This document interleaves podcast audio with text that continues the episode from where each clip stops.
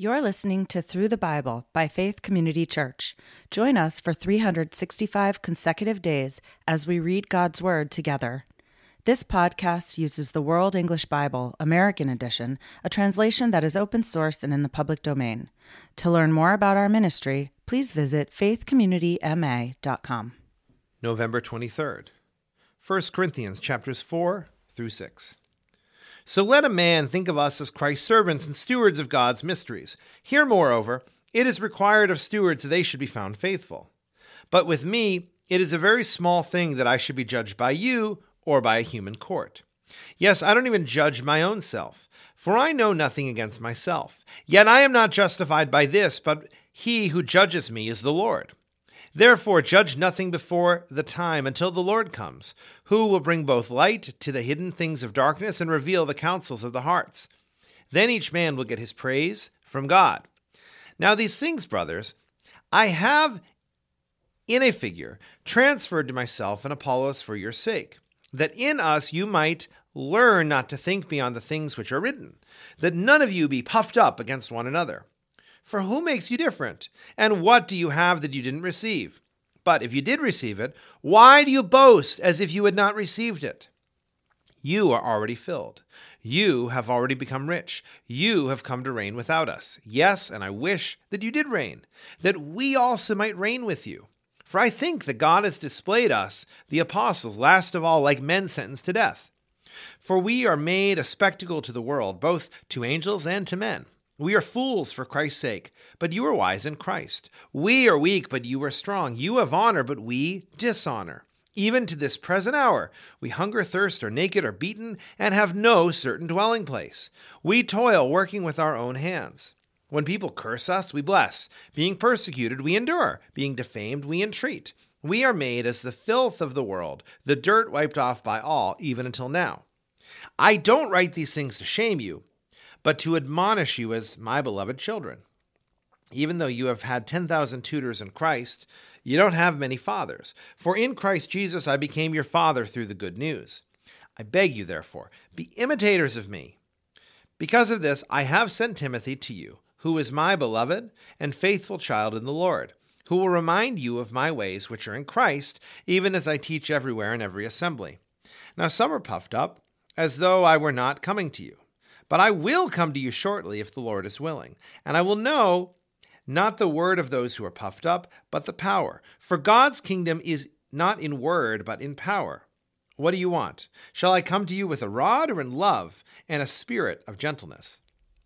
1 Corinthians chapter 5.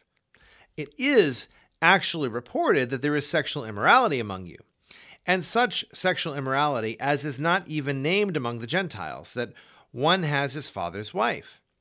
You are arrogant, and didn't mourn instead that he who had done this deed might be removed from among you. For I most certainly, as being absent in body but present in spirit, have already, as though I were present, judged him who has done this thing. In the name of our Lord Jesus Christ, when you are gathered together with my spirit, with the power of our Lord Jesus Christ, you will deliver such a one to Satan for the destruction of the flesh, that the spirit may be saved in the day of the Lord Jesus. Your boasting is not good. Don't you know that a little yeast leavens the whole lump?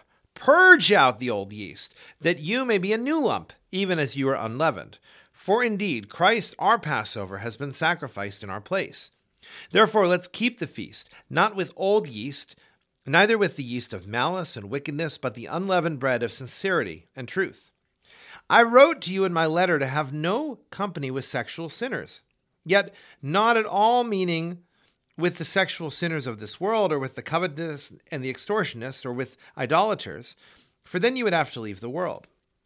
But as it is, I wrote to you not to associate with anyone who is called a brother who is a sexual sinner, or covetous, or an idolater, or a slanderer, or a drunkard, or an extortionist. Don't even eat with such a person. For what do I have to do with also judging those who are outside? Don't you judge those who are within? But those who are outside, God judges. Put away the wicked man from among yourselves. 1 Corinthians chapter 6. Dare any of you, having a matter against his neighbor, go to the law before the unrighteous and not before all the saints? Don't you know that the saints will judge the world? And if the matter is judged by you, are you unworthy to judge the smallest matters? Don't you know that we will judge angels? How much more things that pertain to this life? If then you have to judge things pertaining to this life, do you set them to judge who are of no account in the assembly? I say this to move you to shame. Isn't there even one wise man among you who would be able to decide between his brothers? But brother goes to law with brother, and that before unbelievers. Therefore, it is already altogether a defect in you that you have lawsuits with one another. Why not rather be wronged? Why not rather be defrauded?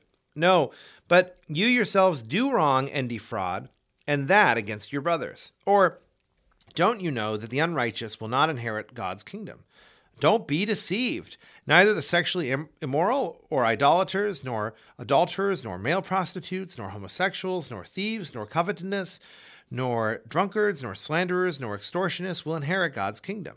Some of you were such, but you were washed, you were sanctified, you were justified in the name of the Lord Jesus and in the Spirit of our God. All things are lawful for me, but not all things are expedient. All things are lawful for me, but I will not be brought under the power of anything. Foods for the belly, and the belly for foods. But God will bring to nothing both it and them. But the body is not for sexual immorality, but for the Lord, and the Lord for the body. Now God raised up the Lord, and will also raise us up by his power. Don't you know that your bodies are members of Christ? Shall I then take the members of Christ and make them members of a prostitute? May it never be. Or don't you know that he who is joined to a prostitute is one body? For the two, he says, will become one flesh. But he who is joined to the Lord is one spirit. Flee sexual immorality. Every sin that a man does is outside the body, but he who commits sexual immorality sins against his own body.